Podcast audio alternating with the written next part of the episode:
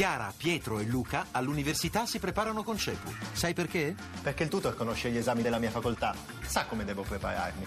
Perché faccio anche verifiche e simulazioni d'esame. Perché non voglio arrivare all'esame con l'acqua alla gola. Capito? Per superare i tuoi esami, chiama CEPU all'833 1188.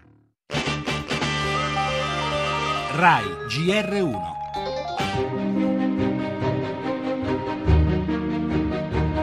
Presidente Quaron, ci dica chi è il vincitore. Desde allá, Lorenzo Vigas.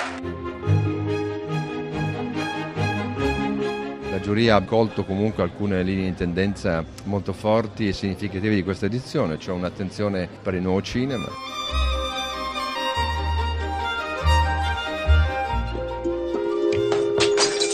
Volteate e quítate la franela.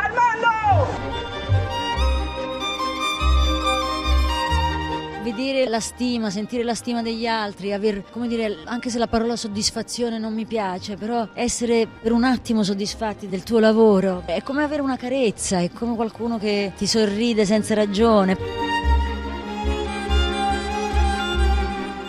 E così al Festival dei debuttanti a vincere è stato il cinema sudamericano con una doppietta a sorpresa. Come annunciato dal presidente della giuria, il messicano Alfonso Cuaron, il Leone d'Oro, stravolgendo le previsioni della vigilia, è andato a Desde Allá, film su omosessualità e degrado del venezuelano Lorenzo Vigas, che non era tra i favoriti della vigilia, ma che ha convinto gli addetti ai lavori.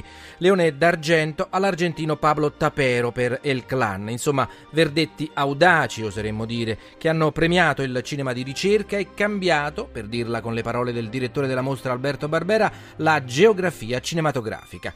Italiani invece a mani vuote, tranne la Coppa Volpi, andata a Valeria Agolino per la sua interpretazione nel film Per amor vostro di Giuseppe Gaudino. Per lei una seconda Coppa Volpi, dopo quella che ricevette giovanissima per Storia d'amore di Maselli nel 1986. È così che chiude Venezia 72 con i suoi occhi sorridenti nel ricevere una carezza che idealmente raggiunge un'altra donna, un'altra protagonista dall'altra parte dell'oceano.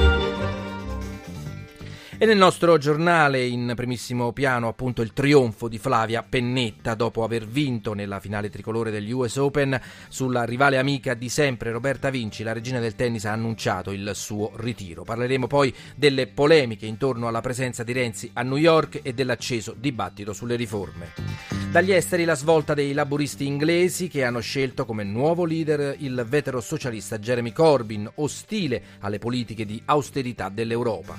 Per la cronaca, l'inchiesta a Palermo sui beni confiscati alla mafia è la storia di un errore giudiziario a Gela. Un uomo ha trascorso dieci anni in carcere per un omicidio che non aveva commesso.